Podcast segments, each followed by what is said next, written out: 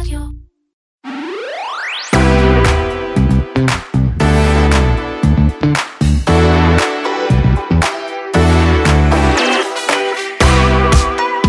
פייסבוק סוגרת שבוע מאוד מאוד צעירים, ראיון ב-60 דקות של המדליפה, ועדות בקונגרס, ותקלה משתקת, ואנחנו עכשיו רוצים לדבר על מה יקרה הלאה, מה הולך להיות עם פייסבוק עכשיו, והאם באמת אה, זה תחילת הסוף שלה.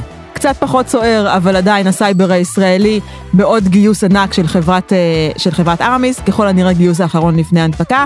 איך זה מתחבר לכיסוי שהיה לנו כאן לאחרונה לענף הסייבר הישראלי, ובכלל לתופעות שאנחנו רואים בעולם הטק. אתם מאזינים לקוקיס, פודקאסט ההייטק והטכנולוגיה של כלכליסט. אני עומר כביר, ואני הגר רבט. מתחילים.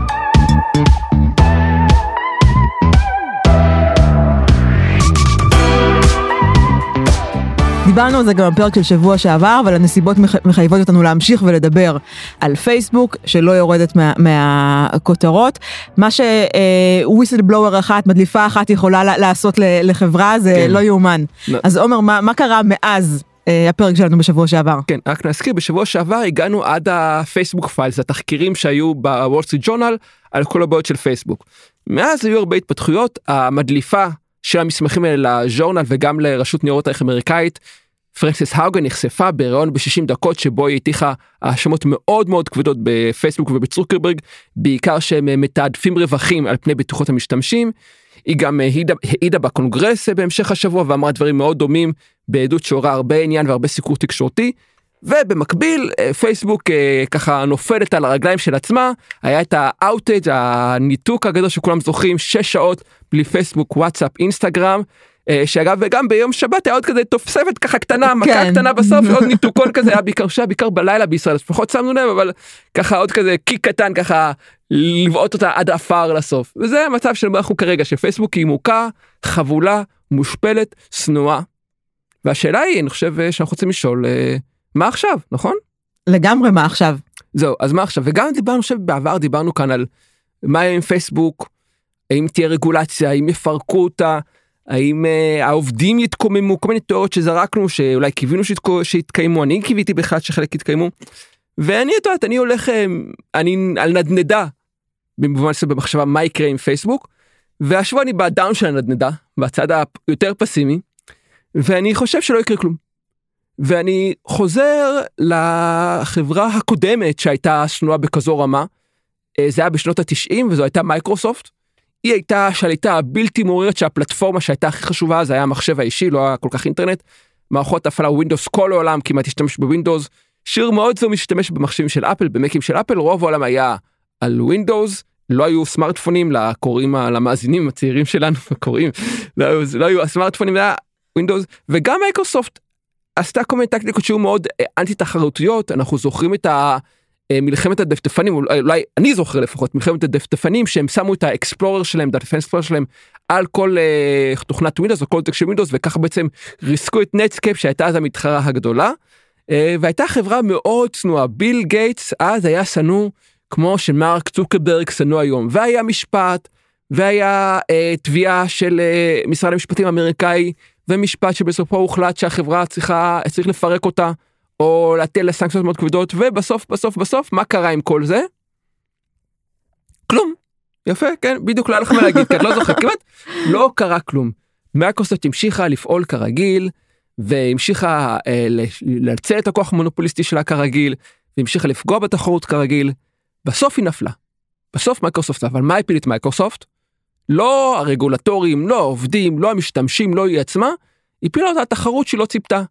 העלייה של האינטרנט. ונפלה בואו בוא נבהיר רגע היא נפלה בדברים מסוימים היא צמחה מאוד בדברים נכון, אחרים כן. מייקרוסופט עדיין אה, אימפריה. נכון כן אנחנו Big Five. כן אנחנו מגיעים לזה כן זה היה כאילו הנקודה אחת הנקודות הבאות אבל את קצת אנחנו מקדימים את המאוחר ואת צודקת באמת במה שאת אומרת אה, אבל בסוף מה שהפילו אותה מהדומיננטיות שהייתה לה על החיים על כל היבט בחיים הממוחשבים שלנו לפחות היה התחרות שלא ציפתה העלייה של האינטרנט של מייקרוסופט למרות צעדים ראשונים כמו האקספלורר וכמו הרכישה של הוטמייל שהיא רכשה אותו בשלב מאוד מוקדם. אה, לא מה שנכלל לא כראוי לא ציפתה את העלייה של מנועי חיפוש של אינדקסים שהיו מאוד פופולריים בתחילת שנות ה-90 כן ושל רשתות חברתיות. והיא איבדה רלוונטיות במידה מסוימת לא ציפתה נכון את העלייה של הסמארטפון של המובייל נכנסה לעסוק מאוד מאיחור בצעדים מאוד לא חכמים מערכת הפעלה משלה רכשה את נוקיה אה, כל מיני כישלונות שבאמת הוציאו את המדינות והסיבה שמייקרוסופט היא לא כזו משמעותית בחיינו, היא פשוט כי היא עצמה כשלה להתמודד עם התחרות עם פלטפורמות חדשות שצמחו, וכמו שאמרתי לא כשלה מבחינה עסקית היא עדיין חברה מאוד חזקה, שווי של יותר משני טריליון דולר, אה, מאוד מכניסה מאוד רווחית, פשוט לא דומיננטית, לא משמעותית לחיים שלנו כמו גוגל, פייסבוק או אפילו אמזון ואפל. אני אפילו אחדד את זה, היא, היא פחות משמעותית לקונסיומר, ל-C, נכון. היא מאוד משמעותית ל bi, ל business של, נכון. ה, של העסק הזה, כי מה שמייקרוסופט עשתה זה קצת אה, פנתה לתחום של ה enterprise, עם אה, מוצרי הענן שלה, הרכישה שלה של לינקדין, כל מיני דברים כאלה, היא פשוט שמה את הפוקוס במקומות אחרים, שבהם אנחנו גם צריכים צריך להודות פחות עוקבים אחרי כל מיני טריקים כאלה מלוכלכים יותר ופחות, אז כן. יכול להיות שהיא עושה חייל שם. כן, והיא עושה חייל שם באמת, ושם זה כמובן גם דינמיקה אחרת, כי בכל זאת שאתה מול עסקים, זה לא כמו שאתה מול צרכן קטן, בכל זאת אם אתה מול עסקים גדולים, יש להם יותר כוח מאשר הצרכן הקטן, זה דינמיקה אחרת, והיא כמובן חברה מאוד מצליחה מבחינה עסקית, לא כזו משמעותית לחיים שלנו. ואם יקרה משהו לפייסבוק, אם יש משהו את פייסבוק, אני חושב שזה בסוף מה שיש, שתצמח איזה פלטפורמה חדשה, איזה תחום פעילות חדש שפייסבוק לא תצפה לו, לא תלך עליו קרוי, כמו שלמשל נערכה למסרים המיידיים עם הרכישה של וואטסאפ, או נערכה לעולם של התמונות ה... ושל המובייל עם הרכישה של אינסטגרם, והמעבר למובייל, היא תפספס, תעשה איזה פספוס. זה מה שהפיל אותה, יוציאו את הדומיננטיות שלה מהחיים שלנו. עדיין יכול להיות שתהיה חברה עסקית מאוד מצליחה, אבל לא כל כך דומיננטית, לא כל כך משמעותית לעיצוב חיי יום שלנו, כמו שהיום אני חושב שאני מסתכל על כל מה שקורה בעולם, על כל המאמצים לעשות רגולציה, והמחאה של העובדים שיש שם, והזעם של המשתמשים, אני חושב שיש סיכוי טוב שמכל זה בסוף לא יצא שום דבר, וככה ההליך הטבעי שלהם של השמיכה והשגשוג של כל חברה, זה מה שהפיל אותם לבסוף, זה ככה התחזית שלי להיום על העתיד של פייסבוק, אה, אשמח לשמוע מה את חושבת כמובן גם. אז באמת צריך להפריד כאן בין אה, שני דברים קודם כל הטיימינג של אה, פרנסיס האוזן הוא, הוא האוגן סליחה הוא, הוא טיימינג מדהים זה באמת האפקט שיש לבן אדם אחד הוא יוצא דופן זה הזכיר לי בהרבה מובנים את האפקט שהיה ל whistleblower על, על אובר בזמנו על תרבות העבודה באובר כן. שהגיע בדיוק בטיימינג שקצת לפני אה, כל פרשת MeToo ופתאום חשף את כל, ה, אה, את כל התרבות של ה brotopia של, של עולם ה tech. כן. זאת אומרת אם הייתה נגיד באה לפני שנתיים שלוש. לא היה כזה impact, נכון. העולם היה בשל לשמוע אותה. נכון, העולם היה בשל. יותר מזה, הרשויות המחוקקות האמריקאיות היו מאוד בשלות משני הצדדים לקבל, לקבל איזה עליהום על, על, על פייסבוק. משהו שגם לא היה נכון לפני uh, כמה חודשים או כמה, או כמה שנים טובות. Uh, השישי בינואר לגמרי עשה כאן איזושהי נקודת מפנה משני הצדדים. אה, לרשויות האמריקאיות אז אז גם זה באמת לבחון את, ה, את הטיימינג של, של איך שדברים קורים וגם מן הסתם אה, פרנסיס האוגן היא אישה מאוד אה, נבונה ובעלת יכולות ביטוי הייתה מאוד מרשימה בכל הרעיונות וה, וההופעות שהיא, שהיא נתנה שזה לגמרי שיחק לטובתה. כן, ולא לא הצטיירה כאיזה קוקו קיצונית. שמגיעה נכון. ככה זה באמת יצאה כאישה נור, כן. נורמטיבית או לא נורמטיבית נשמע קצת מתנשא אבל כאילו מישהי אחת מאיתה שלנו שמכירה אנחנו מי שאנחנו יכולים לדמיין אותה לוקחת את הילדים לגן או אנחנו אותה לכוס קפה זה מישהי שפשוט הייתה בפנים אין ניכור. כן. אני רוצה להגיד משהו במה שאמרת שזה כאילו הזמן היה בשל שגם נגיד אם פרנסיס האוגן הייתה מתחילה לעבוד בפייסבוק לפני 5-10 שנים ושותה את הקולט יכול להיות שהיא לא הייתה יוצאת וויסלבלור כמו שהיום היא גם נכון. התזמון שלה גם היא יכול להיות שמבחינתה גם היא דרך אגב מזכירה את, את השישי בינואר בתור כן. נקודת מפנה שגרמה לה ללכת על זה בכל הכוח כן. על, ה, על, ה, אה, על ההדלפה הזאת. זאת אומרת גם הנסיבות גם הכשירו אותה מבחינה מנטלית לעשות את זה גם היא גרמו לה להבנה שזה זה פשוט גם פנימית וגם חיצונית שהביאה לדבר הזה. כן, אז זה, אז, זה, את זה אנחנו אה, ראינו. אה, עכשיו שוב, צריך, ההפרדה המעניינת בעיניי היא באמת בין התגובות התקשורתיות, התגובות של, ה, כמו שאמרנו, הרשויות, שכולם אה, קיבלו אותה ב, ב, בזרועות פתוחות, ו, וזה היה נראה שכאילו באמת הטיימינג לא יכול להיות יותר טוב מזה ועכשיו זה רעידת אדמה משמעותית במה שהולך לקרות, לקרות בפייסבוק. מצד שני ועומר תקן אותי אם אני טועה אנחנו לא רואים, רואים עכשיו גל עזיבה נטישה קיצונית של אה, פייסבוק או אינסטגרם מצד משתמשים כי היה רעיון מ-60 דקות זה לא אה, קורה. זה לא קורה אנחנו לא רואים קשה קצת להגיד עד שלא נראה את הדוחות הרבעוניים שלצערנו זה יהיה דוחות רק של הרבעון הבא לא אלה שהתפרסמו החודש כי כל אלה קרו באוקטובר והדוחות הרבעונים עוסקים רק עד סוף ספטמבר זאת אומרת רק נגיד רק בינואר אולי אנחנו נדע באמת מה היו הנתונים אבל באמת לא מרגיש שיש גל נטישה המוני אני מזכיר לך שגם אחרי הפרשה הגדולה אחרי קיימברידג' אנליטיקה היה קצת ירידה בצפון אמריקה ואירופה אבל זה כבר מזמן התקזז והתאזן וחזרו לעלייה בטח שבמדינות העולם המתפתח יש אה, עלייה קבועה. וזה גם מחזיר אותי גם למייקרוסופט כמה ששנים ששנאנו את מייקרוסופט ואת ווינדוס ווינדוס הייתה גרועה ווינדוס מי בא לך לרצוח את עצמך כל פעם שהשתמשת בה זה לא שאנשים עזבו בהמוניהם נכון. את ווינדוס ואת מייקרוסופט ועברו למקים למרות שיש קצת יותר מחסום לקנות מק מאשר לקנות ווינדוס אבל גם זה לא קרה ולא ש... שעברו ללינוקס בהמוניהם. אנשים נשארו בווינדוס כי זה היה שם זה היה נוח. התועלת הנוחות והנגישות שזה היו עלו על הקושי שבעזיבה וגם פייסבוק במידה מסוימת נמצאת באותו מקום שהיא שם היא אנחנו אולי שונאים אותה אבל עדיין נוח לנו להשתמש בה. זו הסיבה שלי גם עוד נקודת השוואה שבאמת שיש לי בינה לבין מייקרוסופט. אז השאלה היא באמת אם אנחנו לא עוזבים את פייסבוק אם אנחנו יוצאים מנקודת הנחה שאנחנו לא עוזבים לא את פייסבוק לא את וואטסאפ אפילו לא את אינסטגרם. אה, האם אנחנו נשנה טיפה את הדרך שבה אנחנו אה, משתמשים בפלטפורמות האלה עכשיו כשאנחנו יודעים כשאנחנו קצת יותר מודעים לזה ואתה יודע וגם יש שאלה נוספת של בסדר אני ואתה מדברים על זה כאן כבר תוכנית שנייה. אנחנו uh, קוראים כתבות רואים את, ה, את כל הקליפים ביוטיוב של העדויות ב, ב, ב, בקונגרס וכאלה. אבל uh, האם זה המשמעות האלה חלחלו באמת לציבור המאוד מאוד רחב? המשמעות של שימוש באינסטגרם אצל uh, נערות ונערים האם זה משהו שחלחל לציבור הרחב? אני לא בטוחה שזה, שזה שם זה באמת, זה עשה איזשהו רעש מאוד גדול אה, באיזושהי שכבה מסוימת של, ה, של האוכלוסייה, אבל להגיד לך שהמודעות פשוט אה, השתנתה כליל למה שקורה ב, באינסטגרם, לא, זה עדיין לא שם. זה יותר ויותר מגיע, אני גם רוצה להאמין שזה יותר מגיע ל... שדווקא הצעירים שגדלים לתוך זה, כבר קצת יותר מודעים לתוך מה הם גדלים, אבל אני חושבת שהדור שלנו והדור של האנשים מבוגרים ממנו שהם ההורים לילדים בגיל כאלה, אמ, קצת פחות מבין את הדינמיקה, וקצת פחות מבין את ה... הוא, הוא יודע שזה אולי פחות בריא ל, לילדים שלו, אבל הוא, הוא פחות מבין את החוויה של איך זה אה, לצרוך את מרבית התקשורת הבין אישית שלך דרך פלטפורמה כמו אינסטגרם. במיוחד, במיוחד אם אנחנו מדברים על השנה וחצי, שנתיים האחרונות של, ה, של המגפה, שזה פחות התקזז עם, עם תקשורת פרסונלית בעולם האמיתי, והרבה מאוד מהאנשים באמת אה, צרכו את, את מרבית התקשורת שלהם בפלטפורמות כאלה. כן, זה נכון מאוד מה שאת אומרת, זה מאוד מדויק. אה... לגבי אינסטגרם ספציפית ונקודה שאני שאלה אותו קווין רוס בניו יורק טיימס אמ, שהצעירים עכשיו לדבריו לפעמים יש נטייה שהצעירים כבר מתחילים קצת לעזוב את אינסטגרם לא כי באמת הבינו כמה נזקים יש שם וכמה זה אלא כי יש פלטפורמה יותר טובה זה טיק טוק טיק טוק יש לה כבר מיליארד משתמשים פעילים בעולם צמיחה מאוד מהירה למיליארד. נכון. אחת מהמהירות שיש בתקווה אה, מאוד קרובה לאינסטגרם בגודל והיא יותר מכוונת יותר טוב לצעירים יותר זאת אומרת יש כבר הגירה טבעית לפלטפורמה אחרת לא כי הבנו את הנזקים של הפלטפורמה הקיימת אלא כי אחרת מביאה פתרון או מוצר שאנחנו יותר נהנים או שהם צעירים יותר נהנים להשתמש בו. אגב אני חושב שטיקטוק זה פלטפורמה מצוינת כאילו אני נכנסתי כמה פעמים פחות מתחבר לכל עולם של הוידאו יותר איש של טקסטים אבל אני גם ממש מבין את ההתמכרות שלה את הפשטות שלה. כן. פלטפורמה מאוד ספרטנית במובן מסוים שבאמת אתה נכנס וישר מתחיל לראות סרטונים וידאו ומעיף אותם קדימה ואחורה והאלגוריתם נותן לך תוך כדי פלטפורמה גאונית אני ממש מבין איך היא תפסה כל כך מהר.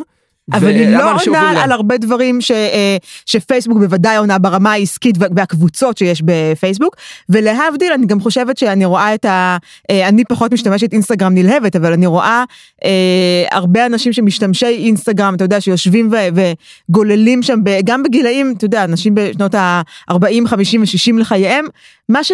טיק טוק פחות מתאימה לדברים האלה. יכול להיות כן אבל שוב יוכל להשתנות יוכל להתפתח גם פייסבוק לא הייתה מה שהיום נכון. כשהתחילה וגם אינסטגרם לא יוכל לשנות להתפתח בטח מיליארד משתמשים יש פוטנציאל גדול לצמיחה ולשינוי וליצירת אה, מוצרים נוספים או, שעות, או תכונות נוספות שהפכו אותך ליותר דומיננט איכות יותר טובה לפייסבוק ולאינסטגרם. אני רוצה לחזור שנייה למה ששמעת עוד לפני כמה דקות מה יכול לגרום לנו לשנות את ההתנהגות שלנו. ושוב זה יהיה משהו לא משהו עקרוני לא זה יהיה פשוט משהו הבנה ש...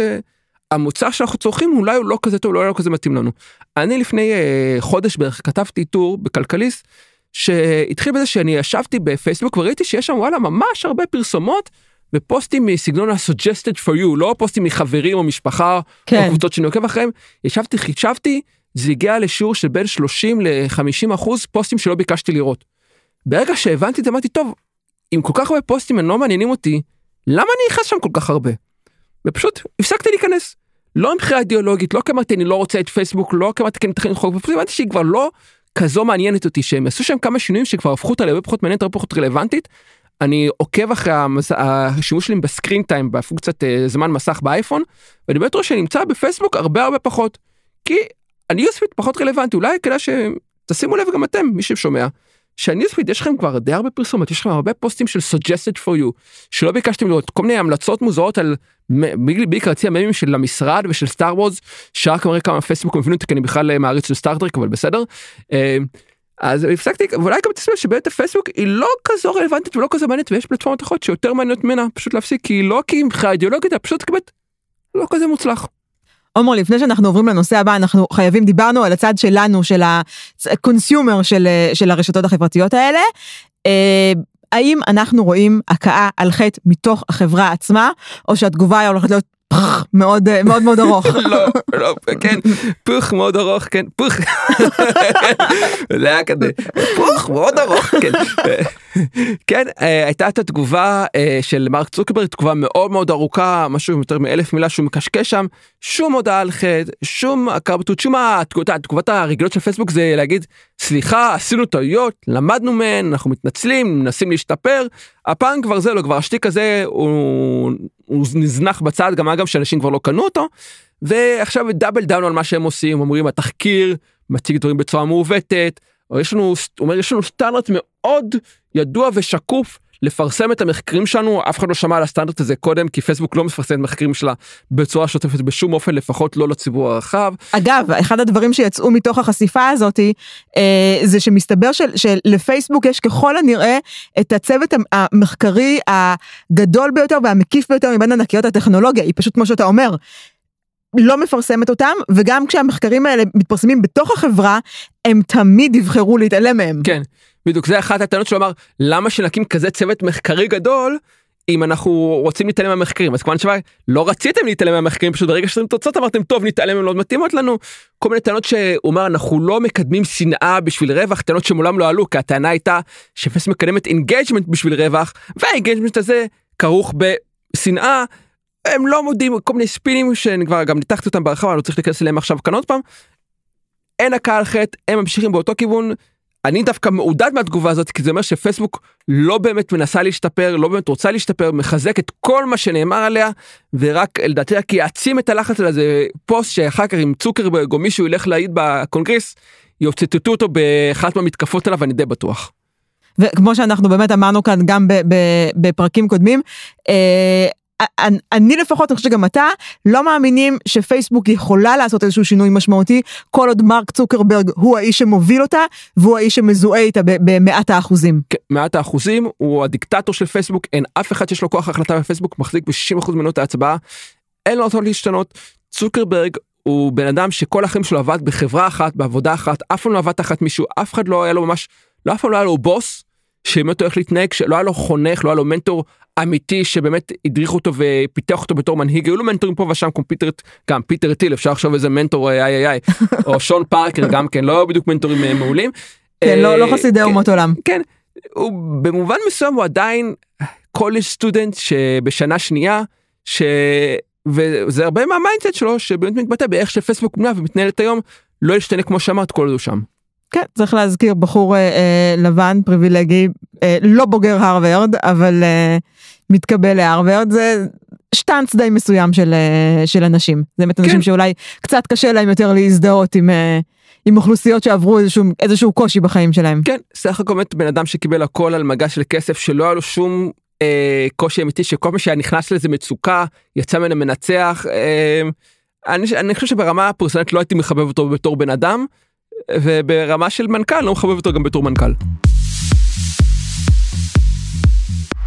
חברת הסייבר הישראלית ארמיס מגייסת אה, כמה מאות מיליוני, מיליוני דולרים לפי שווי של שלושה וחצי מיליארד דולר.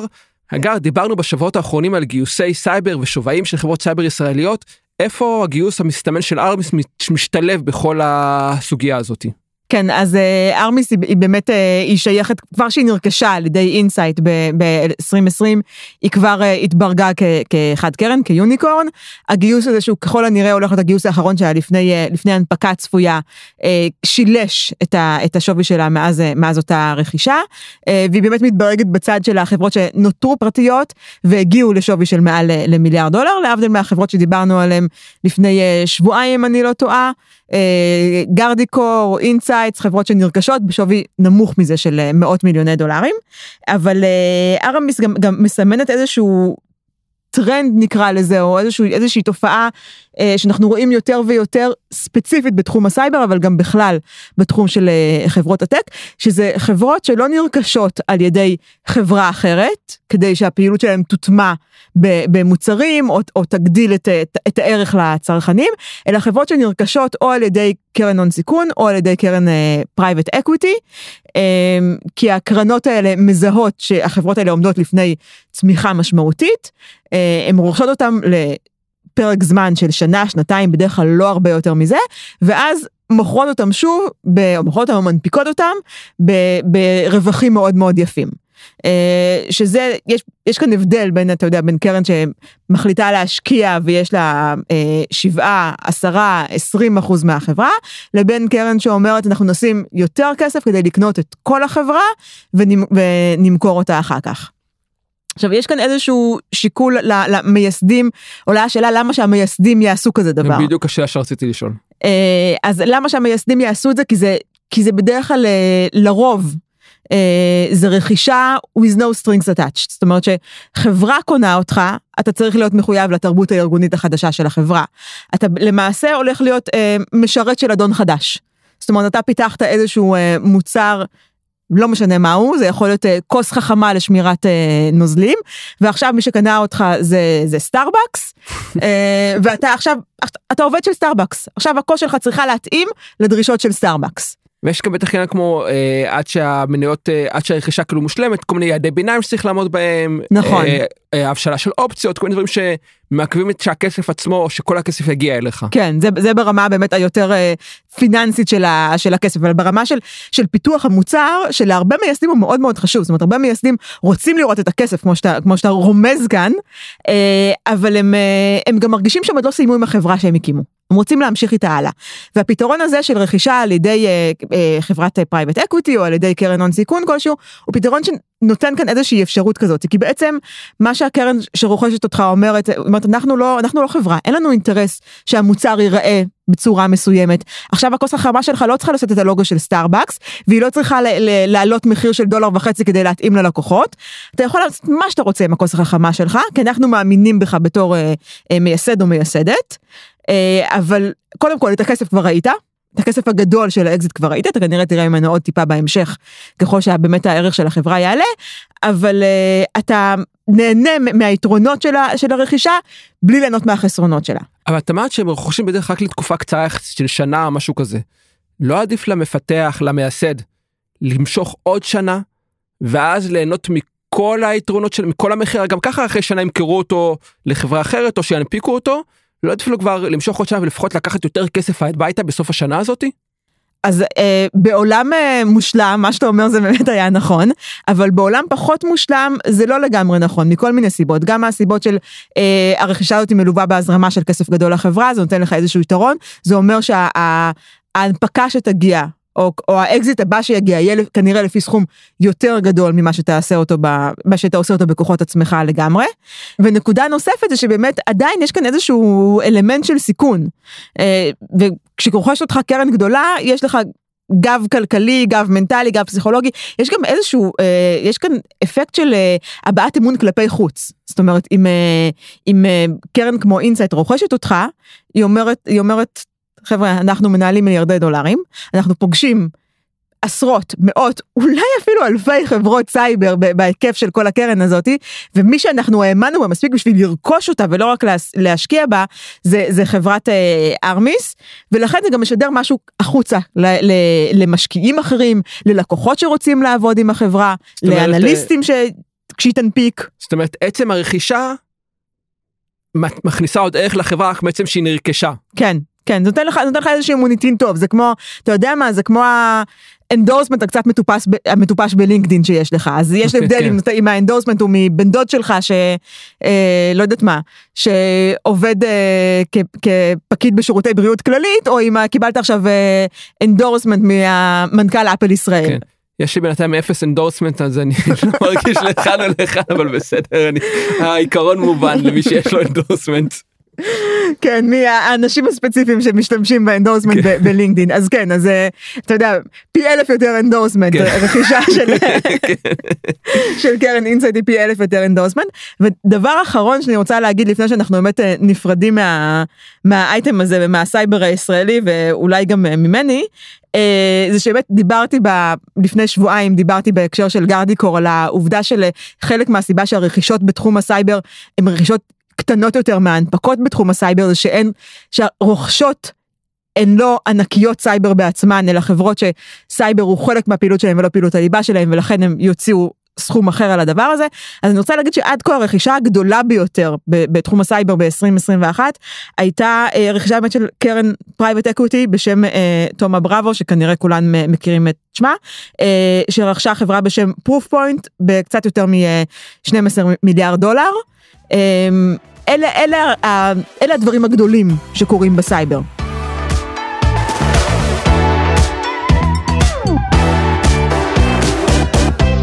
ומהקוקיז אנחנו עוברים לקוקיות הדברים הקטנים שעשו או שלא עשו לנו את השבוע אה, והגר הקוקייה שלך לשבוע.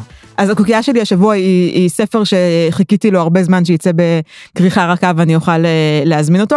גם בכריכה רכה הוא, הוא קצת אה, גדול. מדי לכל, לכל תיק שיש לי בבית, אבל אה, הספר הוא ספר בשם Empire of Pain, אימפריה של כאב, אה, שכתב אה, פטריק רדן קיפי.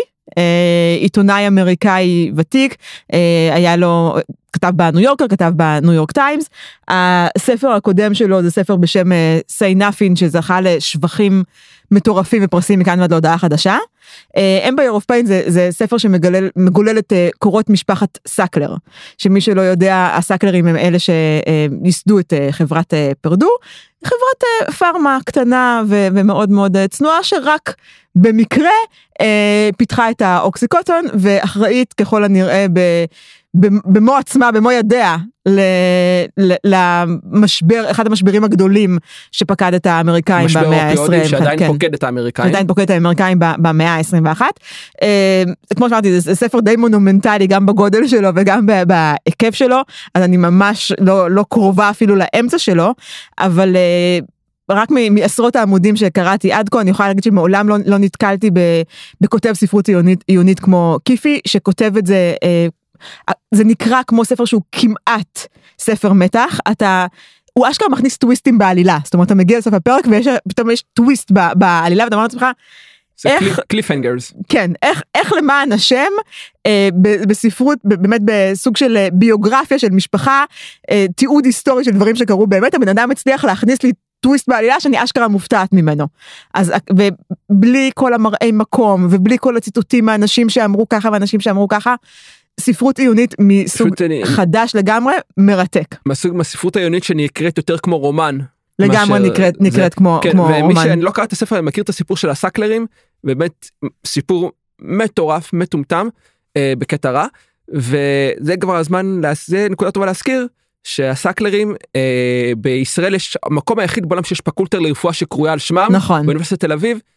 זמן טוב להוריד את השם של הפקולטה לרפואה מעולם לא הייתה משפחה אחת שגמרה כל כך הרבה נזק בריאותי לכל כך הרבה אנשים קצת אה, אירוני או מה שלא יהיה שהשם שלו על פקולטה לרפואה.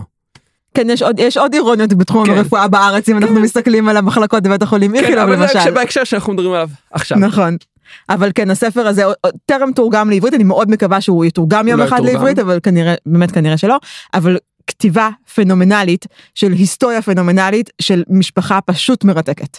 עומר מה מה הקוקייה שלך השבוע איך אתה מתעלה על ההמלצה שלי אוקיי אז uh, הקוקייה שלי השבוע זה זוהת הגר. וכמו שככה הזכרת והיא קטנה בסוף האייטם הקודם uh, אנחנו נפרדים ממך בקרוב את uh, בשבוע שעבר הודעת שאת uh, לצערנו הרב עוזבת את כלכליסט למקומות uh, שלך אני מקווה יהיו לפחות uh, טובים יותר ומאושרים יותר או לפחות מאושרים וטובים באותה מידה. אה, ואני רוצה לנצל את ההזדמנות הזאת כדי אה, להיפרד ממך אנחנו עובדים ביחד אה, כבר שש שנים. לא יאומן איך הזמן כן, רץ. ובתקופה הזאת אני חושב שהכרתי היה לי את הזכות לעבוד עם אחת מהעיתונאיות הכי טובות מבריקות ישרות כותבות טוב שמביאה באמת קול מיוחד ויוצא דופן לעולם ההייטק ולעיתונות הישראלית בכלל. אה, אני חושב שאי אפשר להעריך השפעה של עיתונאי בטח כשאנחנו לא אה, טאלנטים וחושפי תחקירים אה, חשובים אלא רק אה, מסקרים באופן שוטף דברים אבל לך השפעה מאוד אה, חשובה בעיצוב של עיתונות הייטק בישראל בזוויות שהבאת בעיסוק הקבוע שלך בנושאים אה, של אה, מצב הנשים בהייטק והיחס לנשים וסוגיות חברתיות שהבאת לעיתון. ועבדנו ביחד גם ככתבים וגם כשהיית בוסת שלי בשתי הזדמנויות שונות ותמיד נהניתי לעבוד איתך וללמוד ממך והיה תענוג ואני ממש תחסר לי גם עבודה משותפת וגם הפודקאסט המשותף שאנחנו עושים כאן ביחד.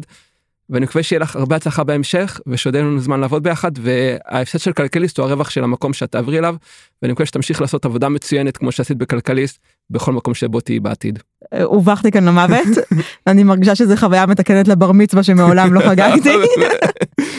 אבל uh, תודה אני יכולה להגיד שההרגשה היא אני לא לא אשתפך יותר מדי כי זה לא כדי שזה לא יהיה זה אבל ההרגשה היא בהחלט הדדית. עומר אתה אחד העיתונאים המוכשרים המדויקים הכי מדהים זה שהמהירים ביותר שעבדתי איתם אם מישהו כאילו אם תיכנס לתחרות כתיבת עיתונאיות אי פעם אתה הולך לנצח בכל תחרות כן. כזאתי אה, מה שמדהים זה שאתה כותב כל כך מהר ונשאר כל כך מדויק שזה באמת תמיד מה שהפיל אותי מהכיסא. אה, אבל כן אני בהחלט מקווה שעוד אה, שעוד יצא לנו להיפגש בנסיבות מקצועיות וכמובן לא מקצועיות ואם לא אז אנחנו נעביר אחד לשני קוקיות ב... בוואטסאפ או בסיגנל ועל בסיס כן, שבועי. כנראה, כן.